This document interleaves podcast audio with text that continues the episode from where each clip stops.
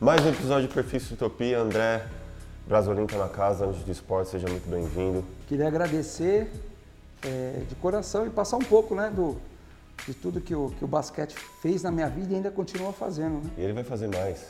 É, Vai de fazer muito mais. eu tenho certeza. Eu falo que enquanto eu estiver vivo aqui, eu tenho essa missão que é levar o basquete, falar de basquete e, falar de educação. Né? Se marcar isso aí foi o seu propósito, né? É o, é o seu propósito. Foi. Desde os 7, 8 anos, né, quando eu peguei o autógrafo do Oscar, depois tive o sonho de jogar com o Oscar no Flamengo. Eu sabia que já ia ser diferente, o basquete ia me, me abraçar e eu agarrei a oportunidade, né? Eu tinha dois sonhos, que um era jogar no Corinthians, meu time de coração, joguei no Corinthians e fui, e fui ser campeão com o Oscar no Flamengo. Mas é, como que esse encontro aconteceu? Você escolheu, você perseguiu o basquete ou ele naturalmente chegou até você e você tinha alguns exemplos na sua vida que... Meu irmão, Aham. meu irmão Carlinhos, ele jogava no Clube Pinheiros. Eu era jogador de futebol, na verdade. Em que ano que era isso daí? 78, 79. Uhum. Eu nasci em 70, tinha 8, 9 anos, então eu ia para Pinheiros para jogar bola. Clube Pinheiros aqui na capital e aí eu vi meu irmão treinando, daí meu irmão chamou eu para jogar, daí na época o treinador era o Tasto, chamou eu para bater bola, bati, gostei. E tava meio em dúvida, né, se eu ficava no futebol, no basquete. Aí com 9 anos eu eu fui no Shopping Guatemi, que era ao lado do Clube Pinheiros, e vi o Oscar entrando Mas por que, que você estava em dúvida? Você achava que ia bater uma bola? Cara, porque eu era ou- muito bom de futebol. Entendi. Meu sonho era ser jogador de futebol do Corinthians. Eu era muito bom de futebol. E é muito louco porque normalmente jogadores tendem a ter uma outra opção, assim, sabe? Fica meio em dúvida, fala, porra, não, será que eu? É. E Será essa que- opção foi até 16, 17 anos, quando eu tinha que optar. Ou ia ser jogador profissional de futebol, Ah. né? Porque eu ia pra portuguesa, Você tinha essa opção tinha mesmo? opção. Eu jogava futebol na várzea, eu jogava escondido. É. Né? Então eu tre- treinava de segunda a sábado e domingo eu jogava na várzea escondido. Uhum. Jogava no clube do MEI, Tororó. E a gente jogava contra olheiros, né? É, contra os outros times, os olheiros viram. E uma dessas, o, Emerson Leão, que era técnico da portuguesa, eu ia jogar naquele time do Denner, do Bentinho, do Zé Roberto, que era do Palmeiras, do Caramba, o Simval. Denner tava voando nessa época, não tava? Ele tava Português, começando é, a- é. Isso O cara mesmo. morreu. Daí eu, eu, eu vi o Oscar no Shopping Guatemi e peguei o autógrafo dele. Eu achei que era o Marcel. Eu falei, pai, Hum. olha lá o Marcel. Não, meu pai falou, olha lá o Marcel. Eu falei, não, pai, o Marcel rebola, o Oscar não rebola, o Oscar é duro. Eu fui peguei um autógrafo que ele estava indo ver o Superman junto com a Cris. O Oscar saiu de dentro do, da catraca e me deu um autógrafo. Falou, qual é o seu nome? Ah, meu nome é André. Então, André Brasolim, um abraço do Oscar Schmidt. E guardei e plastifiquei. E falei, um dia eu vou jogar com esse cara. Então ali eu já vi, falei, "Puta, agora meu sonho é ser jogador de basquete. Porque um dia eu vou jogar com esse cara. E você já acompanhava ele tudo? muito, né? Acompanhava, daí ele estava na Itália, jogou na Espanha, e eu já estava na seleção brasileira juvenil, infanto, infantil. Mas a tua relação com ele era é, Só de- meramente de admirar, assim, Só de ver, admirar. assim como qualquer outro Eu tinha jogador? medo de chegar perto dele. Mas antes de você encontrá-lo, assim, você, assim como você podia gostar de um outro atleta, de uma outra inspiração e tal, você tinha essa relação com ele de admirar ou podia ser com qualquer outro? Não, era com o Oscar. Eu tinha ele como. Pô, e ele só jogava na Espanha, só jogava na Itália. Eu fui naquele jogo que o Ciro foi campeão em 79. Fiquei. Fiquei apaixonado. Aí ele foi jogar na Itália. Daí eu só vi o Oscar pela televisão, Olimpíada, Pan-Americano. Mas todo ano, comecinho do ano, eu olhava, eu tenho um autógrafo dele plastificado, eu olhava para o autógrafo do Oscar. Um dia eu vou jogar com esse cara. Aí quando eu joguei no Corinthians, com 30 anos, o Oscar ia encerrar a carreira dele, daí deu uma confusão entre o Flamengo e o, o Coque Ribeirão. O Oscar falou: "Não, vocês vão ter que aguentar eu mais um ano. Eu não vou, eu vou, eu vou sair por cima. Eu não vou sair por causa dessa briga." Uma confusão que deu. E ele pegou e ficou e renovou mais um ano com o Flamengo. Aí, eu liguei pro liguei pro Miguel Ângelo da Luz, que foi campeão mundial feminino. Miguel, quero jogar aí. Ele falou: "Brasolim, mas tá sem grana." E eu tinha feito uma baita campeonato pelo Corinthians. Falou, para jogar no Flamengo e jogar com os caras, eu jogo de graça. Daí eu fiquei seis meses jogando de graça. Onde eu fui campeão, realizei meu sonho, que era jogar do lado dele. Daí eu joguei do lado do Oscar. E quando eu cheguei lá na, na Gávea, eu mostrei para ele. Falei, ó, Oscar, tem o seu autógrafo aqui. Mas isso, quando vocês se reencontraram, ele lembrou? O que, que Não, você... não lembrou, mas eu falei, ó, o seu autógrafo. Eu falei, não, sou. Olha, Brasolim, eu autografei, primeiro que ele deu boas-vindas e agradeceu. Ele falou, tô sabendo que você está vindo jogar por minha causa. Eu falei, é porque eu tenho um sonho. E mostrei o autógrafo para ele classificar. Ele assinava como Oscar Schmidt ainda, né? 79. Eu falei, Oscar, é, eu quero aprender com você, meu sonho era jogar com você e quero ser campeão. E fui campeão do lado do homem, ainda fiquei mais um ano no Flamengo. O Flamengo foi uma. Eu falo que o Flamengo foi um, uma coisa diferente também que eu joguei. Uhum. E ainda mais jogar do lado do seu ídolo, né? Ele sempre foi. É, você tinha outras figuras, assim, de. Uh, que te motivasse mesmo? No, cara, eu gostava muito do Magic Johnson, né? Eu era louco pelo Magic Johnson, pelos passes que ele dava. E o Oscar, meus ídolos mesmo no, no, no ponto mesmo. No basquete era esse. Eu gostava do Dr. Sócrates, do Neto, uhum. na parte do futebol, né? Mas eu era louco com o Oscar mesmo. E rolou o campeonato depois, o que, que aconteceu? Fomos campeões, né? Nós fomos campeões. É, cheguei lá, nós fomos campeões no, no, Rio, em cima de Campos, que era o time do Paulinho Shade, do Danilo. E, pô, e Aí veio aquela história, eu com nove anos, andando no corpo de bombeiro em Copacabana, com o ídolo do meu lado. Puta, mostrando a taça do Flamengo. E, e olhava para os caras assim, né? Tadeu Schmidt atrás, gravando o Oscar. E eu falei, cara, não tô acreditando. Aí voltou eu com nove anos de idade. Eu, eu já sabia que poderia acontecer isso, mas eu tinha que buscar meu sonho. Eu fui e busquei meu sonho. Eu fui e falei, cara, a gente tem que acreditar. E eu sou um cara. O meu biotipo não é um, jogador de basquete. Né? Eu sou um cara que tem peso, sou um cara que tem 85, 87. Né? São 3, 4 ali. É, eu jogava de uma, muito rápido. Meu passe era muito rápido, tinha muita visão de quadro. Eu gostava de jogar muito pro time. Aprendi a jogar no, no Pinheiros, daí fui pro Continental. Continental é um celeiro de atleta. Continental Parque Clube. E depois fui para Limeira, fui para Franca. E aí joguei no então, Suzano. Mas o, é, então, o que que, depois que você conquistou o título com o Oscar, é, você aconteceu, a sua ida, a sua mudança para outros clubes aconteceu naturalmente? Ou por, você falou, cara, não dá mais, é, ah, é. preciso é... buscar outros é que eu estava conversando com o Rafa. Quando você chega no seu objetivo, você não pode ir por ir. Você tem que ir por amor. Eu cheguei no meu objetivo, eu comecei no Clube Pinheiros, com o mesmo técnico e terminei com o Tássio do mesmo técnico. E quando, quando você começa. E, e, oito operações no corpo eu tenho. Então você não tinha mais como ficar jogando. Aí quando você fala, pô, já joguei no Corinthians, joguei na seleção brasileira durante quatro anos na base, como armador e capitão. Jogava eu, Danilo, o Rato, Demétrios. E aí você fala, cara, eu acho que eu, a minha missão está feita. Né? Daí joguei mais uns três anos, mas joguei já em nível baixo. Porque não tinha mais como. Tô muito machucado, tava, oito operações. Daí eu falei, vou parar e vou ensinar.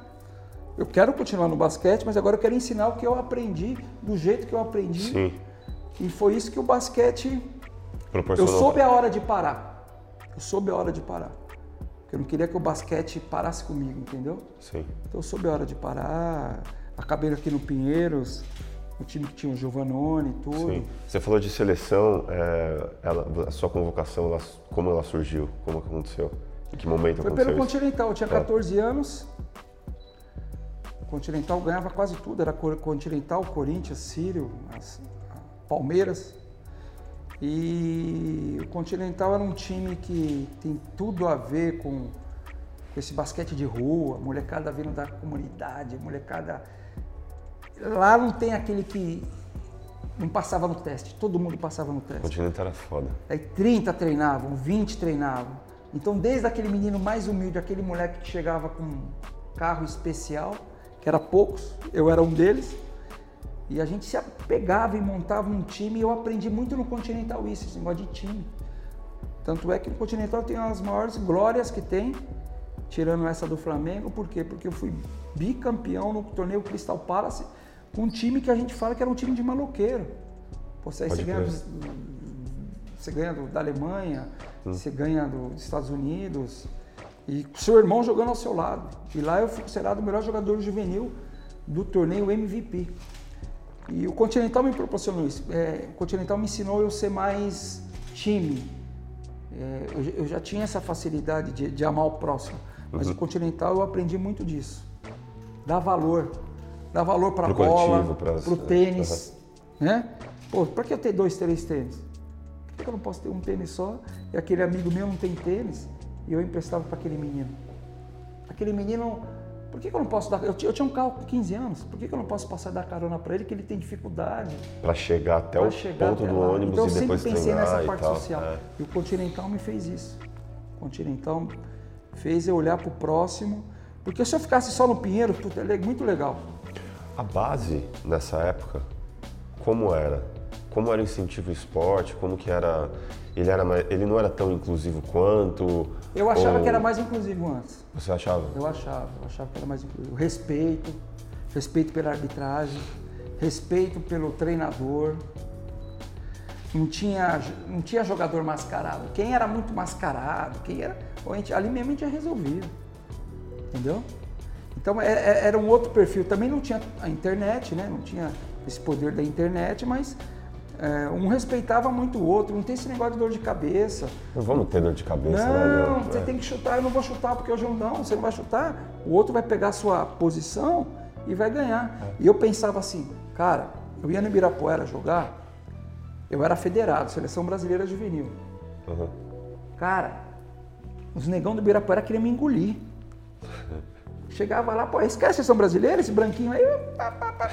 Mas o gostoso o que, que era? Tipo, Porque era ali. Uhum. Acabou o jogo, todo mundo ia estar junto e os caras torcendo pela gente. Então a gente também tinha que ter muita humildade para reconhecer. Eu dei sorte no basquete. Aquela história de saber Aquele chegar cara era melhor sair, que não é? eu e não foi. Aquele cara não teve um, um apadrinhamento que eu tive. Aquele cara não teve um clube que eu tive.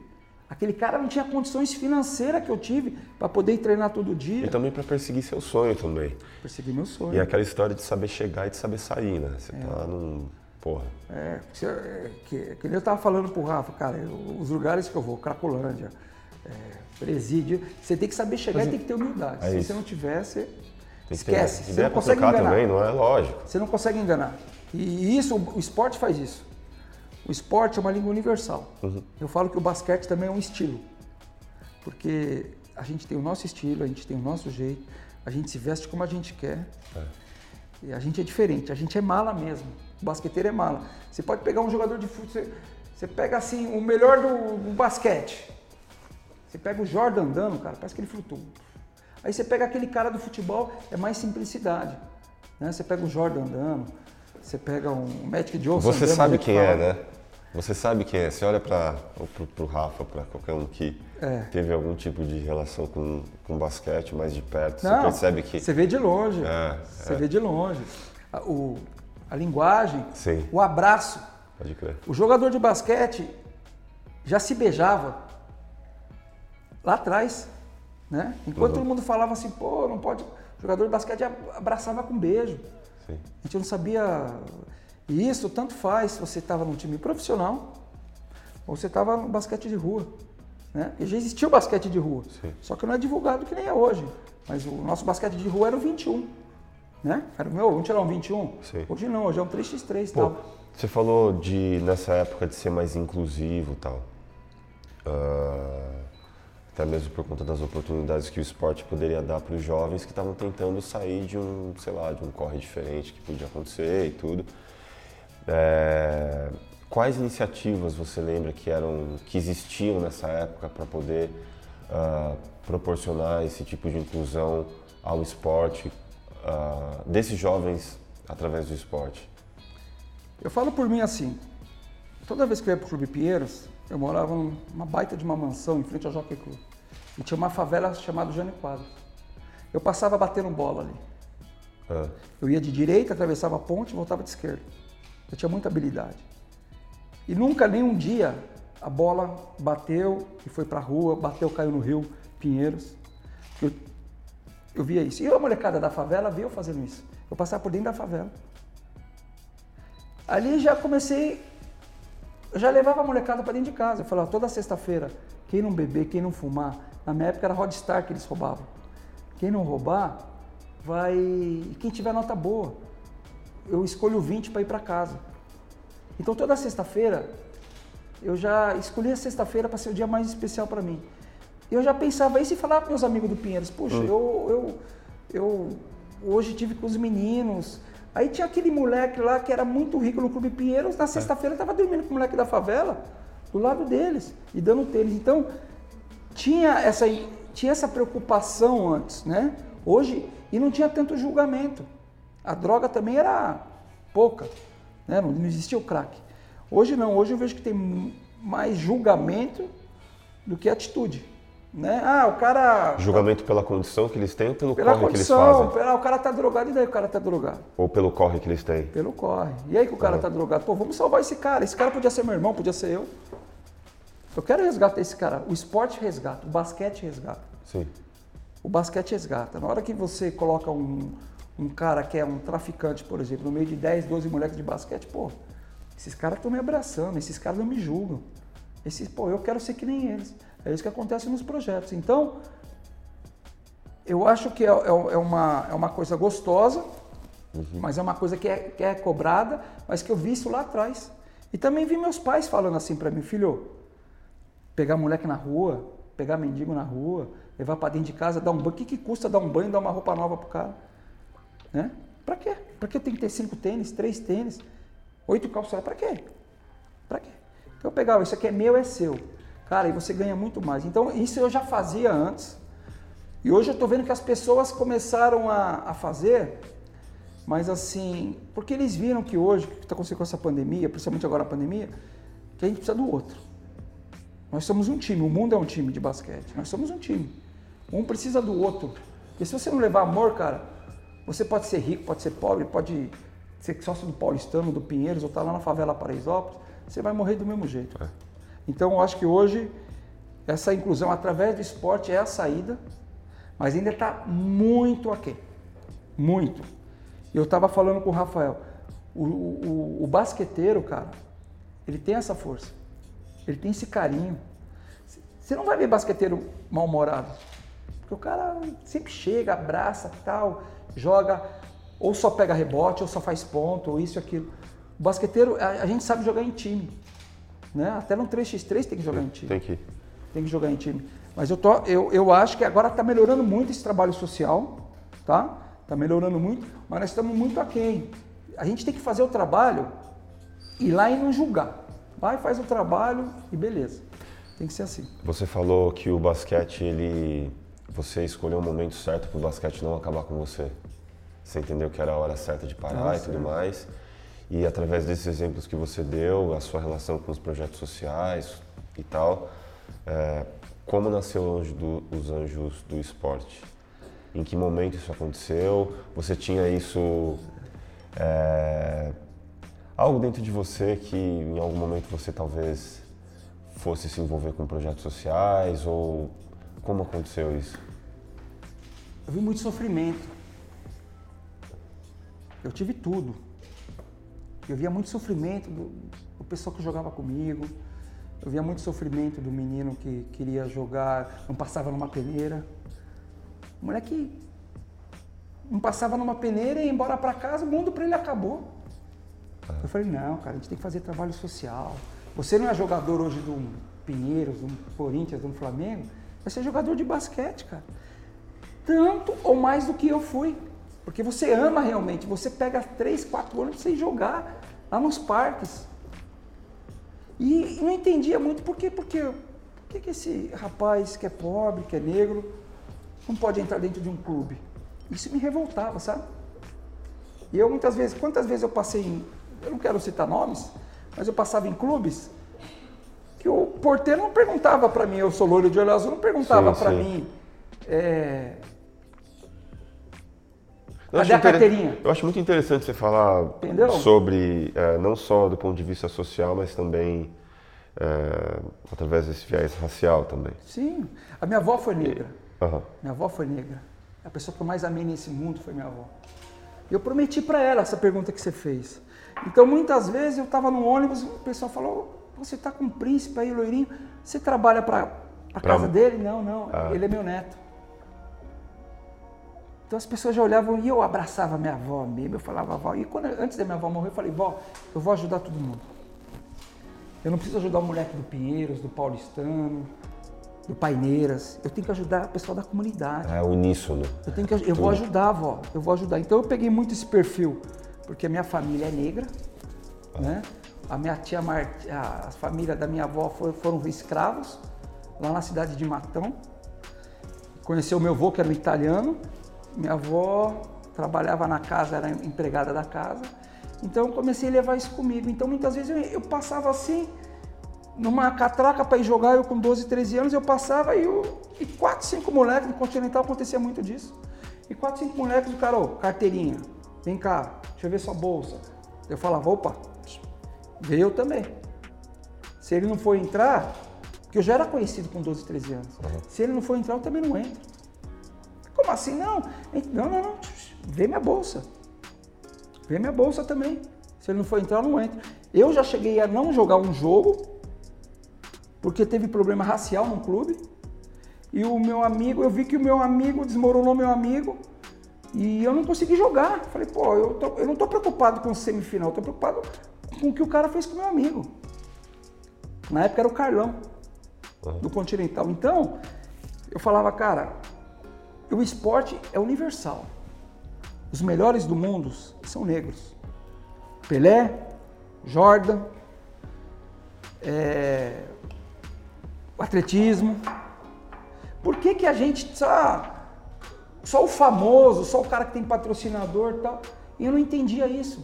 Então eu começava a entrar dentro das comunidades. Primeiro que eles, eles estranhavam, né? Branquinho, de olho azul, tênis bom. É, mas eu chegava e dava o tênis, ó, esse tênis é seu.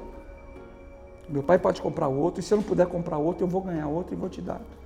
Nunca roube, nunca use droga, nunca mate. Eu vou dentro da Fundação Casa falo, gente, vocês não tem que matar ninguém. Vocês não tem que brigar com ninguém. E eu faço isso todo dia. A minha vida hoje, pelos anjos do esporte, esse anjo do esporte eu estava conversando. É. Não é. Não foi minha mãe que deu. Minha mãe acha eu terrível. Minha mãe e meu pai.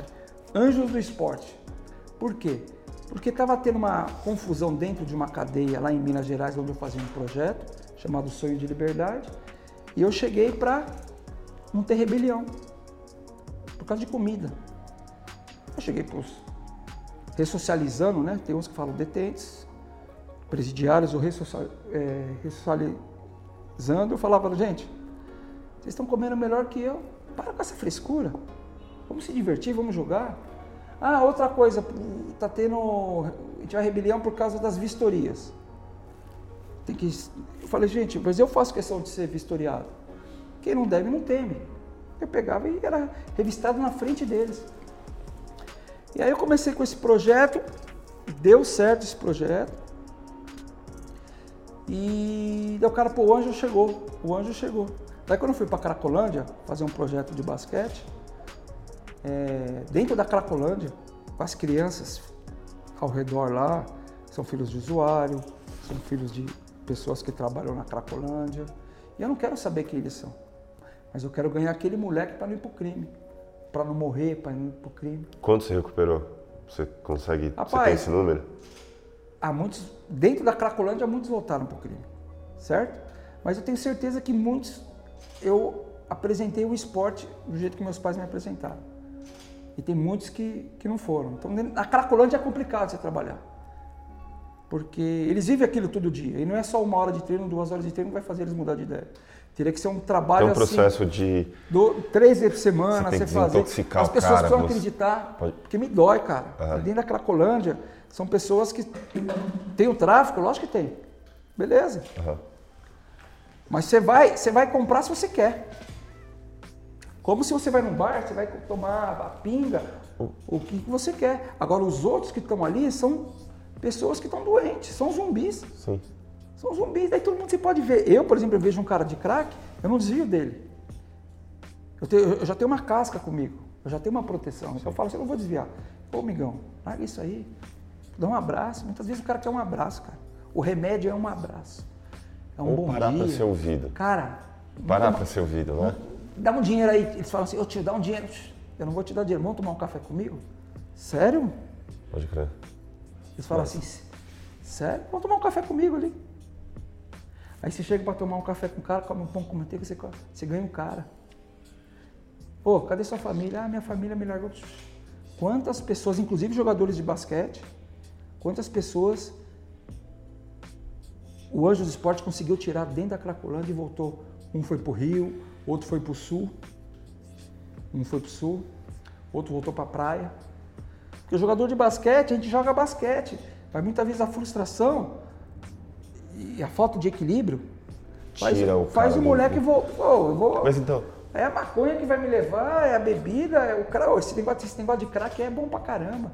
É bom. Os ah, cara, tem uma brisa. Os caras falam, não, você é louco, fala que o crack. Não, eu nunca usei crack, não vou usar. Uhum. Mas eu não Mas... quero, eu não quero que o chegue no crack, porque alucina você 100 vezes mais. Não estou falando que a droga é certa, estou falando que a droga é boa, porque os caras ficam viciados. Sim. É, falou... é, horrível. Você falou de dor, é, de ver esses momentos e tal, e já no seu projeto social, o, qual foi, o que, que, te causou mais tristeza? O que que, o que, que você falou, cara, eu, eu, te deu mais vontade de, de perseguir isso e de colocar para frente esse projeto? O que, que te entristeceu mais? E qual foi o seu maior desafio, sabe? Ah. Nesse corre todo. O... Todo dia eu fico triste.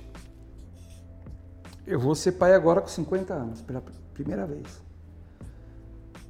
eu vou ter um filho, 50 anos. E eu sempre falava, eu nunca quero ter filho. Porque eu vejo, eu vejo tanta coisa na rua, o pai não querendo o filho, o filho não querendo o pai, o filho não sabendo quem é o pai. E eu fiquei meio assim. Hoje eu tenho uma pessoa que está me dando esse presente, é um filho. Eu vou ter um filho da Antonella, nasce daqui dois meses. Eu com 50 anos. Quer dizer, na prorrogação, no último lance da minha vida, eu vou ter um filho. Então eu vejo muita desgraça todo dia. Só que quando eu chego em casa, e toda vez que eu vejo essa desgraça, eu não posso demonstrar que nem um jogo de basquete. Eu não posso demonstrar para o meu adversário é a droga. O meu adversário é a tristeza. Eu não posso demonstrar para eles que eu estou triste, inclusive para mim mesmo. Não, tá tudo bem. O moleque está com fome, o outro apanhou, o moleque está com droga, o moleque está falando coisa que não tem nada a ver. Vamos comer, vamos abraçar. Eu vou pro meu carro e eu choro. Eu choro, eu choro, eu choro. Muitas vezes eu não tenho energia para sair daquele local para ir dirigir. Hoje eu não consigo mais dirigir para mim. Porque eu falo, puta, como é que eu vou conseguir sair da. Do lugar onde você está? Paraisópolis, que eu vejo. Tem Até... coisas boas, Sim. mas eu vejo coisa, eu vejo a fome. Hoje, hoje o Instituto deu mais de 10 toneladas de, de, de alimento, eu vejo a fome. Eu chego em casa, eu posso comer o que eu quiser. Se quiser comer pizza, esfirra, e eu vejo aquilo. Então, eu, eu vejo molecada ali e vou para casa e fico pensando, só que eu tenho que entrar na minha casa. Como é que eu vou entrar na minha casa, olhar para minha mulher, falar com meus pais estando com aquilo? Então eu, eu sempre choro, eu fico uns 10 minutos no carro, com o olho fechado, eu preciso de energia. Tem uma coisa que eu aprendi com a minha mãe, é assim, hum. eu estou com Deus, Deus está comigo. Nenhuma folha cai sem a vontade do Senhor. Pai, eu tenho que entrar em casa agora me dá força. Porque eu vejo isso todo dia. Todo dia. E o que me levou, a minha Bíblia é isso aqui. A minha Bíblia é isso aqui. A minha passagem para o presídio, a minha passagem para a Fundação Casa, a minha passagem para o Clube Pinheiros, que eu sou sócio, a minha passagem para uma rebelião é a bola. É respeitada. Se ele soubesse que o esporte, o basquete, tem uma força que, cara, a força não é só o cara chegar e socar, dar um dunk, dar um toco. A força que é o respeito. É, também. Porque a gente não está vendendo e... droga, a gente não, a gente não está levando nem religião ali. A gente está levando o nosso estilo, o, no, o, nosso sonho, entendeu? Mas assim, todo dia eu vejo coisas, assim, eu, vejo, eu vejo coisas que eu não posso nem falar. Né? Mas eu vejo coisas assim. E eu tenho que reverter. É como se estivesse perdendo um jogo de 20 pontos. Você tem que reverter, você tem que ter o equilíbrio para reverter aquele jogo. Muitas vezes você não vai reverter na hora, você vai reverter com o tempo. Sim. Você Tem tá uma na... história o Streetopia foi? Ah, eu vou chegar ali, cara. Cara, mas essa é para reverter o jogo, o que, que é? É que teve um cara que. Teve um menino que não me cumprimentava. Durante 3, 4 anos, por que, que esse menino não me cumprimenta? É. Aí foram fazer um evento no Paraisópolis. Citopia foi fazer um evento no Paraisópolis. E no treino seguinte, esse menino me cumprimentou. Eu falei, oh, você está feliz porque você ganhou tênis? Ele falou, não, porque o tio da televisão, que era o Rafael, o tio da televisão, Rafael, levantou ele, abraçou ele, levantou ele. Esse moleque está sendo abusado pelo pai. Você acha que eu não tinha vontade de chegar e dar um soco na cara do pai? Mas se eu der um soco na cara do pai, eu acabo o projeto ali. É. O próprio tráfico vai lá e arrebenta o cara. Então, uma atitude que teve foi para levar os tênis dentro do Paraisópolis, Utopia, foi lá para dentro. A equipe que maravilhosa que vocês têm. Só que um abraço que o Rafael deu no cara, ele acabou a entrevista, um abraço mudou a vida daquele Muda menino. história, Eu muda não consegui. tudo. Então, eu, eu, eu, por exemplo, tenho um casco, mas eu não conseguia chegar perto daquele menino. Porque aquele menino me via como ídolo. Que nem eu vi o Oscar. E o Parecia do- que tinha uma barreira e o ídolo do ele- menino era o tráfico. E ele não, não chegava perto de, de homem, por quê? Porque o pai dele abusava dele. Então, de repente, uma palavra, ele ganhou um tênis, um abraço e levantou assim, na hora que ele ganhou, acabou.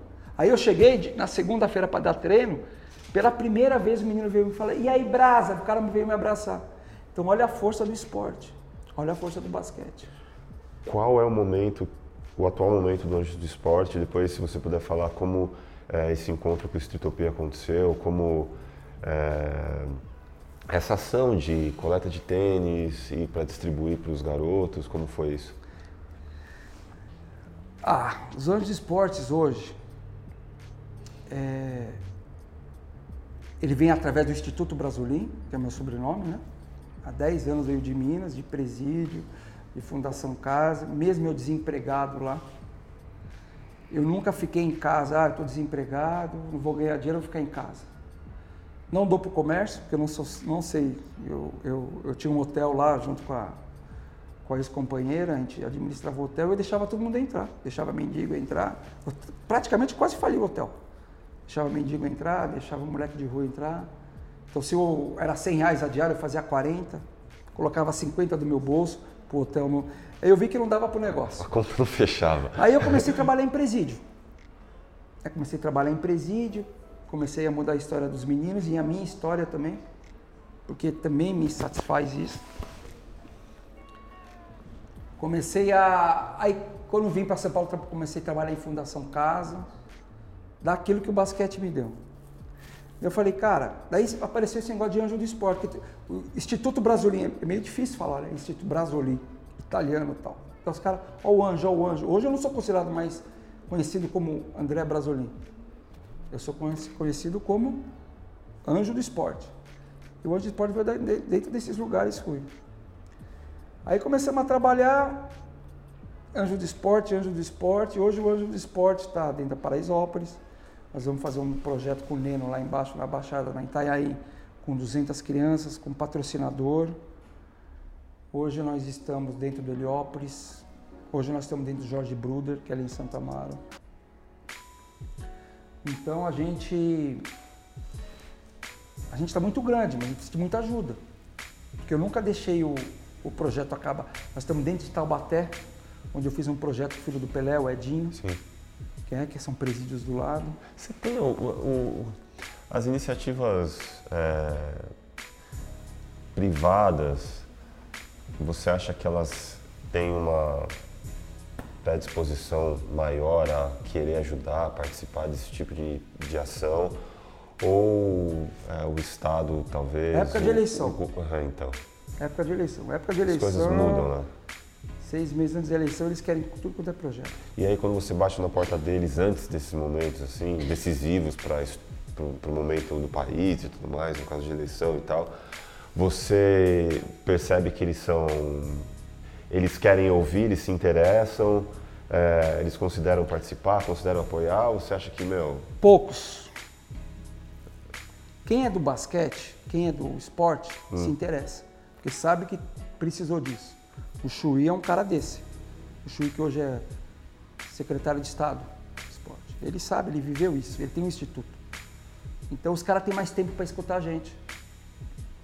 Agora outros vão lá, marca com o assessor, pá, 10 minutos e tal. Eles querem saber quantas crianças. Porque na cabeça deles não é quantas, quantas almas você recupera. Na cabeça dele é quantos votos eles vão ganhar. Pô, se o é. Brasolim está naquela região, ele tem 200 famílias. Ele consegue impactar. 200 vezes 4. É. Pô, o Brasolim, para mim, é, um, é, uma, é uma máquina de é. voto. Né? É uma máquina. E, e, então eles pensam assim, eu não, eu penso quantas crianças eu consigo recuperar.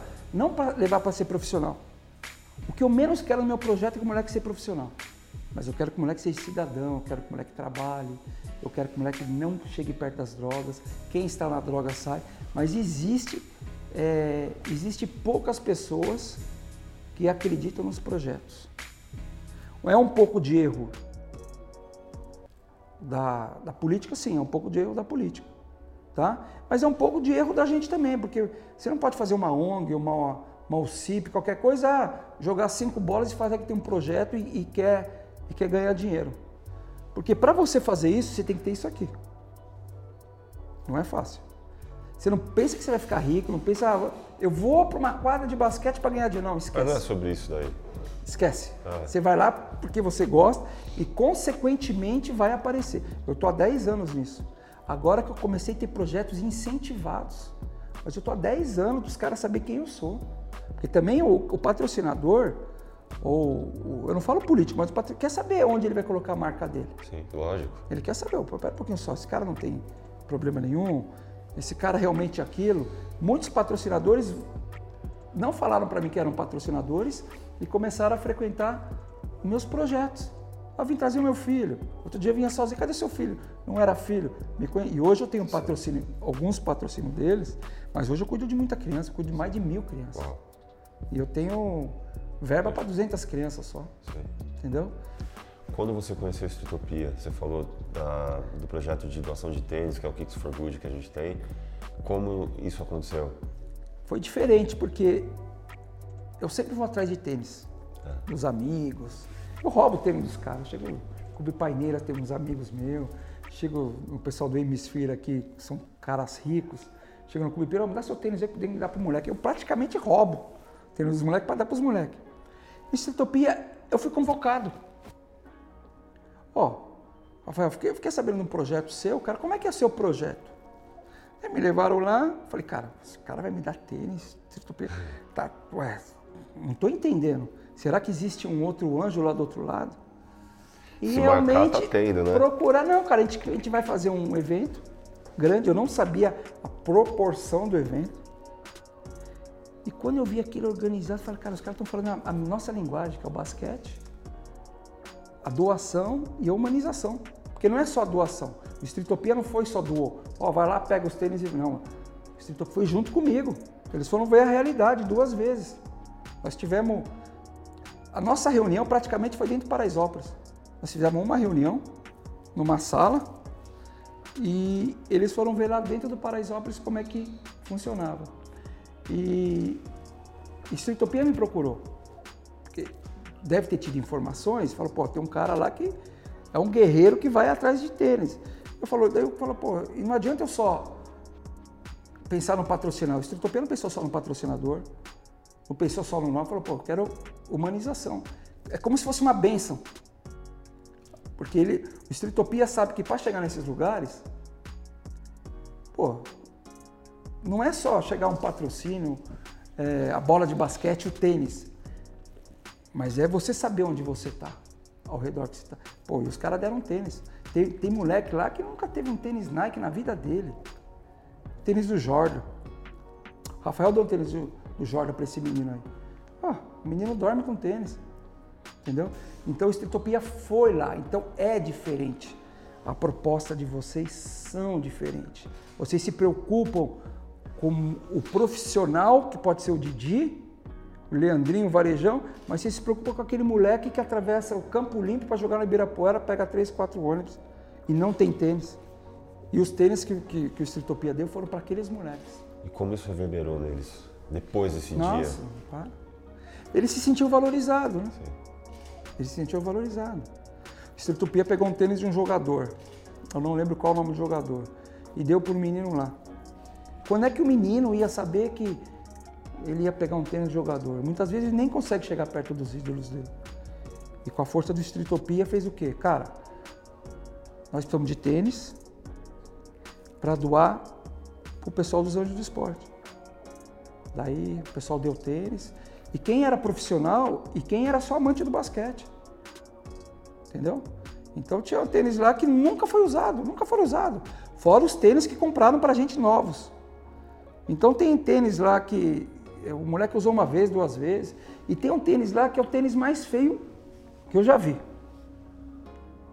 Mas o moleque não tira o pé, sabe por quê? Porque tem história naquele tênis. Era de um jogador que se utopia dele. Tem história, né?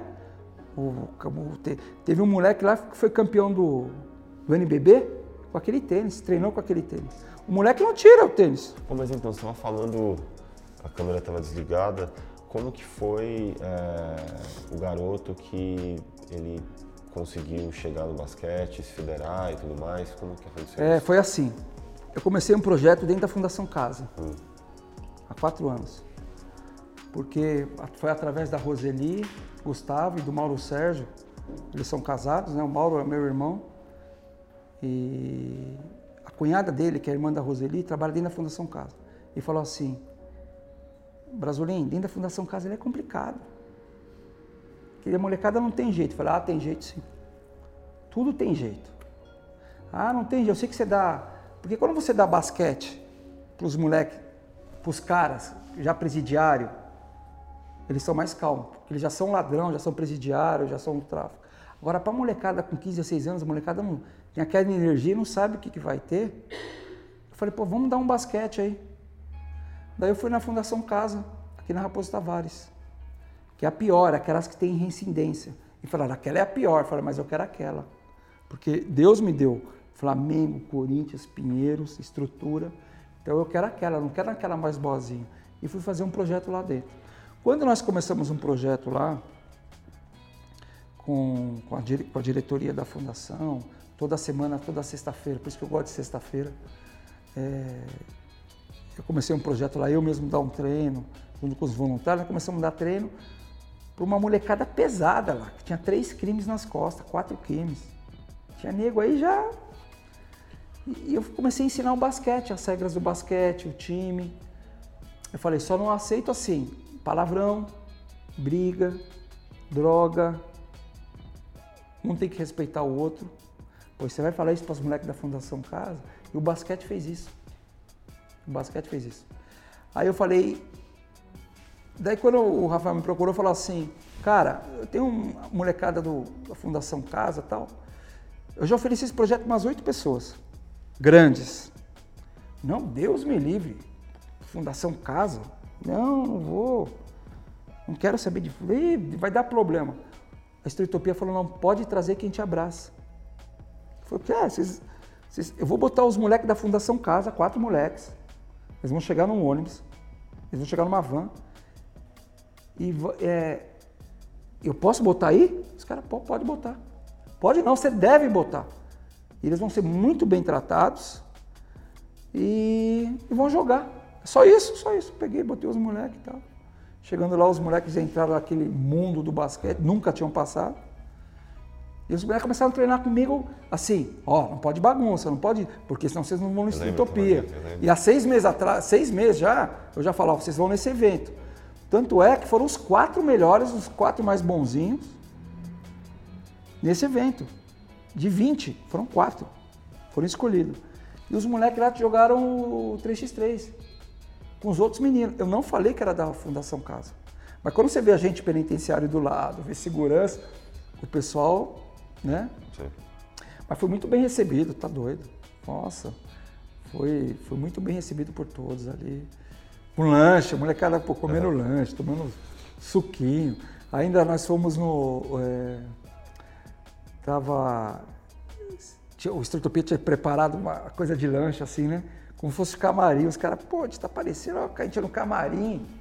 Cara, então eles foram tratados que nem gente. E esses quatro não voltaram para a Fundação Casa. Nunca mais cometeram um crime. Nunca mais cometeram um crime. tem um. Não, tem um que jogou lá, beleza, eles viram outro mundo, o mundo que nós, que nós aprendemos. Eles não viram. Eu não estou aqui para julgar se o pai dele é culpado, se o avô dele é culpado. Eles viram o mundo do esporte. onde eles foram valorizados. Aquele dia, você me perguntou, foi o dia que eu mais chorei. Porque eu continuei no evento e os moleques foram para casa. Mas eu chorei de alegria. Missão cumprida, o Estritopia me ajudou nisso. Porque como é que eu vou vender uma ideia para os caras, que os caras que ficar no meio de dois mil basqueteiros, cada um com estilo, jogador profissional, nego seleção brasileira 3x3, todo, eles foram tratados, é isso que tinha que ser o mundo. Eles foram tratados que nem gente. Depois que souberam que era da Fundação Casa, os caras, os basqueteiros abraçaram eles mais ainda. E o cara que se federou? Então, o cara que federou agora ele vai jogar, é. né? Mas pra você ter uma ideia, ele vai jogar, ele treinou, treinou, treinou, ele tinha três. Ele tinha três passagens pela Fundação Casa, duas por tráfico, uma por roubo. Estava entrando, ele até conversou com o Estritopia, ele estava entrando no sequestro.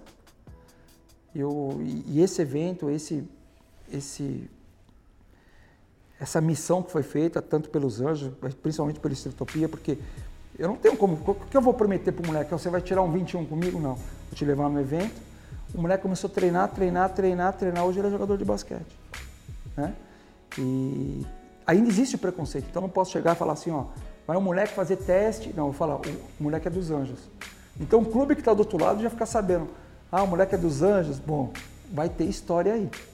Vai ter história aí. E o moleque hoje vai jogar. Tem 15 anos, vai jogar na federação deve jogar pelo, pelo, pelo São Bernardo se a pandemia passar. Junto com o Instituto Brasolim, Anjos do Esporte, o que está previsto nos próximos meses, até no, nos seus próximos projetos, é. ano que vem? A gente tem, teve um período, esses últimos, sei lá, 12 meses, em função da pandemia, a gente teve algumas limitações e tal. O que, que é. você consegue não, não adiantar? Teve, não teve treino, né? Uhum. Nós não tivemos treino durante quase um ano e meio. Mas eu não parei desde o primeiro dia que falaram que iam fechar tudo. Eu fui cuidar dos anjos, eu dei cesta básica para todos os atletas. Agradeço de a família deles, agradeço demais as pessoas que doaram. As pessoas que não puderam doar, mas foram comigo. Tem gente que doou 500 cestas, como teve gente que doou um arroz usado para mim tem o mesmo valor. Fala, cara, isso aqui que eu comi na minha casa hoje, leva para aquela comunidade. Lá. Então nós ficamos um ano e meio dando essa assistência em termos de alimentos e não acabou ainda. Né? A gente está precisando muito, muito, muito, muito, porque hoje o vírus é invisível, mas a fome é visível. Eu entro nos lugares lá e tenho que estar tá com casca dura para oh, vamos aí, vamos aí, vamos aí e vamos comer, beleza. Mas assim, tem o São Bernardo, que nós vamos continuar do 12 ao 15, né? É o federado. Tem o tem os projetos incentivados, que nós temos em Itanhaém, que nós temos em Taubaté, que nós temos dentro de Paraisópolis, dentro de Heliópolis e hum. dentro do Jorge Brudo. Vão continuar. Isso é onde eu peço ajuda para as pessoas acreditarem no projeto, cuidar dessas crianças. O pouco de vocês, um pouquinho, é muito para eles mas ninguém vai ficar mais rico ou mais pobre porque ajudou. E não é só ajudar o Instituto Brasolim, não, os Anjos do Esporte. Cara, tem várias entidades sérias que estão precisando de ajuda. Não precisa só ajudar o Brasolim, porque o Brasolim fala por todos. Sim. Mas assim, nós vamos continuar nessa pegada, nós vamos continuar, a gente quer levar o projeto forte no Paraisópolis, a gente quer fazer um projeto com, com o Leandro Discreto lá no, na Rocinha, que é um exemplo também aquele moleque. Então a gente quer, a gente quer continuar firme. Para isso, a gente precisa de ajuda. Né? Não é o Brasolim que precisa de ajuda. Essa molecada que o André Brasolim, que o Anjo cuida, precisa de ajuda. Eu tenho certeza que a voz de vocês é muito, muito alta, né? É muito alta. A gente precisa, a gente tem projeto incentivado, a gente tem a lei 9249 hoje, que é para o CIP, que a gente consegue pegar o lucro. Ah, no Brasolim não tem um grana Cara, eu não estou atrás da sua grana, eu estou atrás do seu imposto. É, então, a Lei 9249 para é. os CIPs, a gente pode reverter isso em projeto social. Claro. Vocês pagam 2%, de vez vocês darem para o governo, o próprio governo falou, vocês podem dar para uma UCIP fazer um projeto social. É, empregar esse dinheiro de uma outra maneira. Cara, vai ser para molecada. Eu tô aqui para missão. A minha coisa é missão. Eu tendo uma casa boa, tendo um carro bom, comendo bem, Não, é da hora. e tendo muitos amigos, A para mim já tá bom A demais. gente tá vendo daqui, é bonito ver daqui. Não é? Ser firme no propósito, é lógico. É, eu, eu falo que eu sou missionário através disso aqui. É isso, isso. aqui me levou. Né? Pra gente encerrar, se você puder definir basquete em uma palavra. Basquete? É. Rapaz. O basquete é esperança, cara. Tem muita gente que tem esperança, só escutar isso aqui, ó. Só escutar esse barulho dessa bola, você pode estar em qualquer lugar do outro lado da rua e falar, puta, ali tem uma bola de Tem basquete. alguém. Então eu acho que é esperança e sonho, do jeito que foi que, que foi para mim. Muito obrigado. Mesmo. Obrigado, eu queria agradecer vocês e estamos juntos aí sempre. Sempre. E obrigado, Pio, por sempre acreditar nos anjos, sempre estar comigo, porque é, eu como armador, eu preciso de parceiros, eu preciso de um parceiro que eu olho e confio, Instituto Pio eu confio. Tenho certeza que confia em mim também, porque não foram comigo para dentro de um... Fala, Brasolim, esse dia vai ser inesquecível. Eu falo que é o dia mais bonito e triste porque eles foram para voltaram para cadeia. Mas bonito porque o Estritopia fez essa oportunidade, deu essa oportunidade para esses meninos, contagiando eles, contagiou a mim. Entendeu? E o Estritopia mudou a história de um menino de pedofilia. Um abraço mudou a história de um menino. E eu não, e eu não isso eu nunca vou esquecer. Eu estava atrás desse cara faz uns dois, três anos já. Hoje eu encontrei o cara aqui. Então mudou a história de um menino e olha aonde uma bola de basquete e uma missão, porque Estritopia é missão também. Não é, ah, eu- um, é um monte de gente que pode jogar badão, não, é missão. Você não acha que ele podia dar um pulo aqui pra falar um pouco? Pode, cadê ele? Ele, ele, ele, ele podia falar qual que foi disso daí, né, meu? O cara é, o cara é família, caramba. É, cara. Não é? Eu tenho essa gratidão. Eu tenho essa gratidão porque. Ó, agora a gente passa a bola. É sempre isso. assim, ó. Agora a bola é dele, ó. Rafael, é, grande cara, diretor de arte do Streetopia. Ele vai, ex-jogador de basquete também. E puta talento, ele vai contar um pouco pra gente como é que foi isso.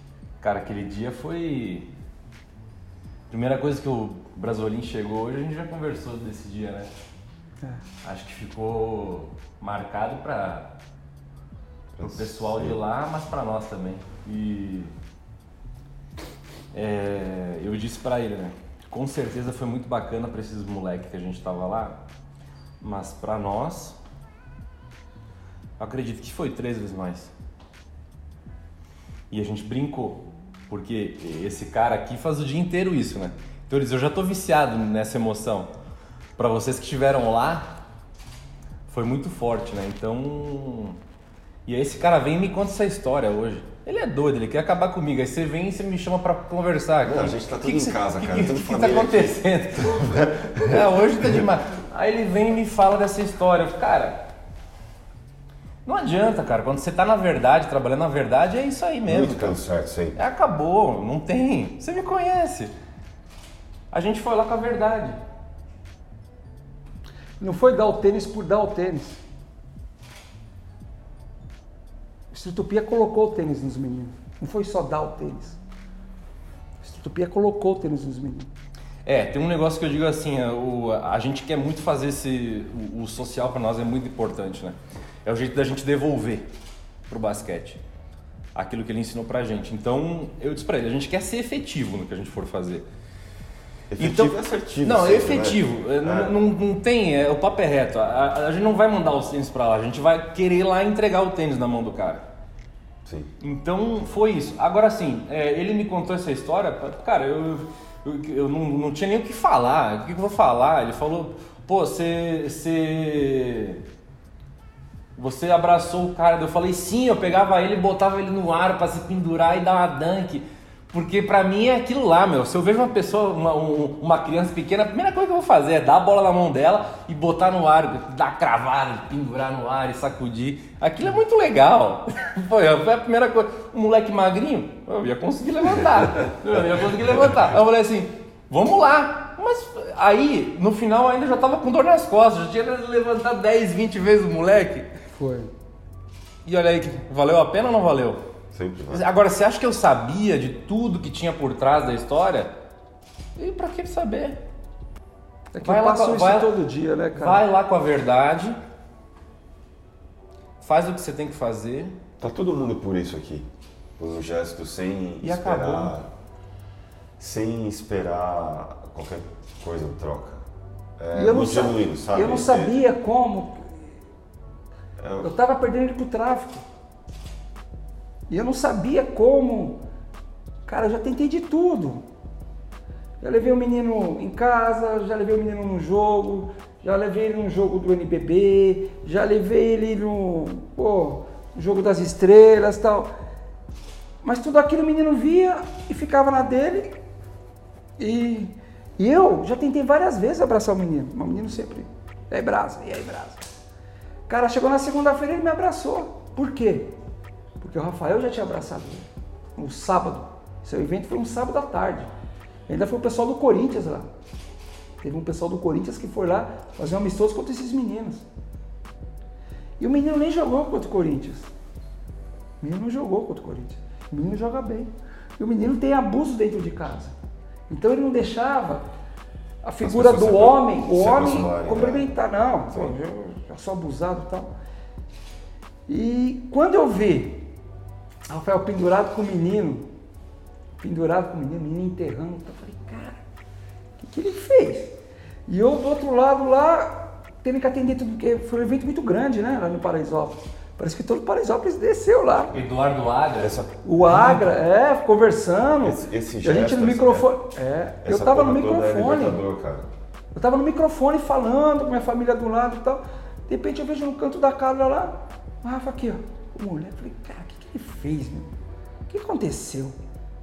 Será o que, que aconteceu? Aí, não peguei, dei a entrevista, depois no finalzinho, no canto da quadra, no mesmo lugar que ele tava, local que ele estava abraçando, mesmo lado da cesta. Aí quando chegou na terça-feira que teve o treino, o menino veio me dar um abraço, tirou o tênis. Alguém aquele cara da TV. É mesmo tal. Eu abracei e ele virei. Quando eu virei, falei, ué, cara, você me abraçou. Então tem coisa que o anjo não consegue chegar. Aí tem que aparecer um outro anjo, um, uma, uma outro cara, um espírito forte, um espírito verdadeiro. Você não tem como enganar a criança. Não tem como. Foi lá, abraçou o moleque. Eu falei, puta, eu preciso achar esse cara, meu. Pode Preciso achar esse cara. Onde Isso é cara? libertador, cara. É, isso aí é. Isso é pra vida, cara. Isso aí não tem. Não tem, não tem dinheiro que pague, não tem time que pague, não tem campeonato que pague, não tem homenagem que pague. Porque essa homenagem foi. Deus usou o Ra- o Rafael, o Rafael usou o menino e falou assim, Brasa, dá atenção pros outros lá. E ia ser o último treino do menino. Eu falei, você vai vir ganhar um tênis. Porque eu vi o menino na boca de fumo. Você vai ganhar um tênis. Mas eu não vou tirar você do tênis. Mas eu não vou. Você não vai mais treinar comigo. Falei isso com dor no coração. Daí, de repente. É porque você tá, você tá pronto pra perder, né? Você já tá pronto pra perder. Já tô preparado. Então já tá meio que trabalhando com essa hipótese. É. né? Mas esse aí era, pô, era a mesma coisa que você pegar o Dream Team, cara. Esse moleque dava mais trabalho que você jogar contra o Dream Team. Pô, como é que você vai jogar contra. Porque eu já tentei de tudo em quatro anos. E de repente o, o toque, o toque, o Um abraço, o tênis. Ele chegou através do tênis. Sim. Que é uma ação que não foi os anjos de esporte que foram, foram lá, não, o instrutor Pedro procurou e falou, cara, eu quero, eu sei que você tem um projeto assim, assim, puta, eu quero ajudar, como é que faz para me ajudar? Sim. Eu posso ajudar, eu tenho o poder de ajudar. Os patrocinadores querem ajudar, mas eles querem ver uma entidade séria. E outra coisa, eu não vou mandar para você, eu vou estar lá, para ver qual, qual é essa pegada aí. Como se fosse tirar uns 21 lá mesmo na comunidade. Aí ele fez isso aí, meu, já era. Isso aí já, pra mim, já. Esse moleque eu já fazia educação física pelos anjos. Essa Ele é vai, ele é vai ser treinador do moleque. isso É, vai. É, é o que eu tava Uma dizendo antes pro, vitória. antes pro Brasolim aqui, que é quando, quando a gente faz o círculo perfeito, né? O projeto ele começa, aí você tem que trabalhar constantemente, o dia todo, por muito tempo. Sem atalho. Não tem atalho. Não tem. Então, quando ele dá a volta, é quando a gente consegue fazer esse tipo de coisa É isso aí. né? E aí, claro que a gente fica feliz pra caramba de dizer, pô, tem um moleque federado, tem outro que vai fazer, é, vai ser juiz, não sei o A quê. gente quer. Porra, isso é muito legal. É, o propósito não é, é, o profissional do basquete, o grande profissional. Não, o propósito é transformar a vida. Não, a gente transformando né? mesmo, É que nem. Esse cara faz o dia todo isso. é. Eu sou, hoje eu tô falando aqui com vocês, mas, né? Esse aqui é o maestro. Mas ah, Sim, o propósito é esse. é isso. Pra quem não sabe, Kicks for Good é um projeto de Citopia. Se você puder falar breve sobre o que é, Assim, como que funciona. Gente, o, o Kicks for Good, a gente recolhe tênis, né? Tênis em bom estado, né? O Brasa viu o tipo de material que chegou lá.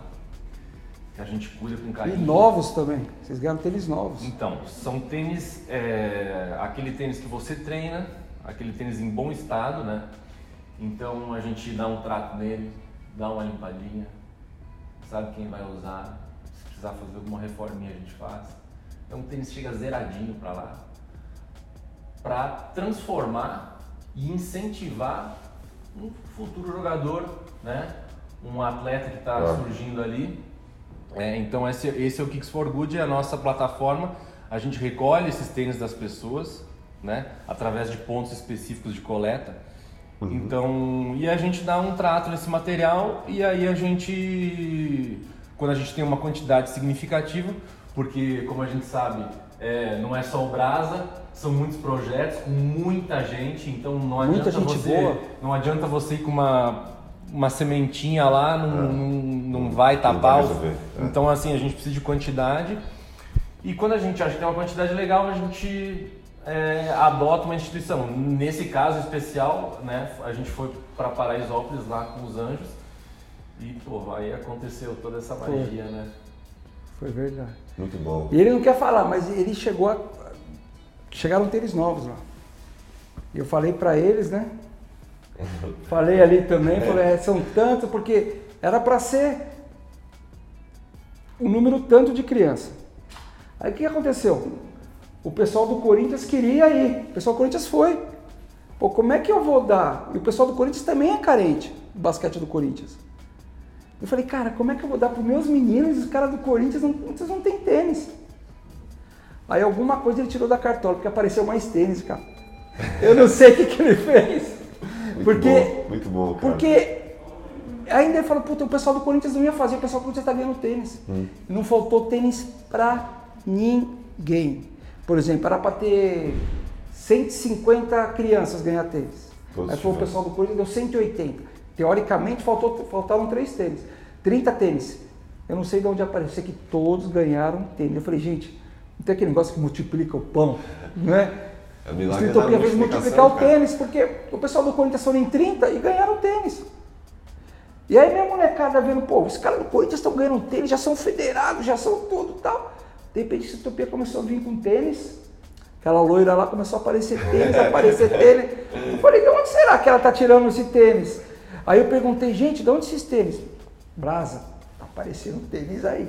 E todo mundo. E foi um desses tênis que ele deu pro, pro rapaz lá. Não, mas essa loira tem nome, cara. É, Ela é bastante conhecida de uma rapaziada. Dá uma palavra pra gente, vai. Lucy Horn tá na casa. Gente, primeiro que prazer estar na tua companhia.